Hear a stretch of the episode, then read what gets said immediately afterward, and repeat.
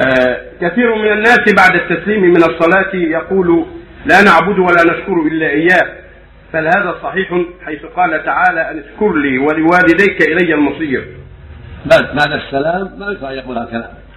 بعد السلام يقول أستغفر الله أستغفر الله أستغفر الله. اللهم أنت السلام ومنك السلام تباركت يا ذا الجلال والإكرام. هذا المشروع بعد السلام للإمام والمنفرد والمأموم. اذا سلم من الفريضه يقول استغفر الله استغفر الله استغفر الله. اللهم أنت السلام ومنك السلام تباركت يا ذا الجلال والإكرام. ثم ينصرف الإمام للناس. يقول وهو مستقبل القبلة. الكلمات يقول وهو مستقبل القبلة. ثم ينصرف يعطي الجماعة وجهه ويقابلهم. ثم يقول لا إله إلا الله وحده لا شريك له له الملك وله الحمد وهو على كل شيء قدير. وهكذا المأمومون. هكذا المنفرد. يقول لا إله إلا الله وحده لا شريك له له الملك وله الحمد. وإذا يحيي ويميت لا بأس قد جاءت بعض الروايات. والله على كل شيء قدير. لا حول ولا قوة إلا بالله.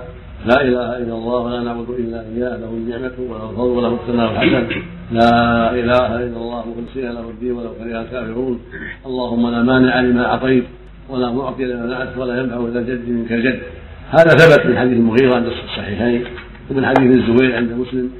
وكذلك يسبح الله 33 ويحمد الله 33 ويكبر الله 33 ويقول سبحانه 100 لا إله إلا الله وحده لا شريك له له الملك وله الحمد وهو على كل شيء قدير بعد كل صلاة. قال فيه النبي صلى الله عليه وسلم من قال هذا غفرت خطاياه وإن كان سلسله البحر. خرجه مسلم الصحيح. واستحبوا مع ذلك ان يقرأ آية الكرسي بعد كل صلاة بعد هذا ويقرأ قل هو الله أحد ومعوذتين بعد هذا كل هذا مستحب. أما لا نعبد إلا إياه ولا إلا إياه. ما نعلمها جاءت في شيء من النصوص. نعم.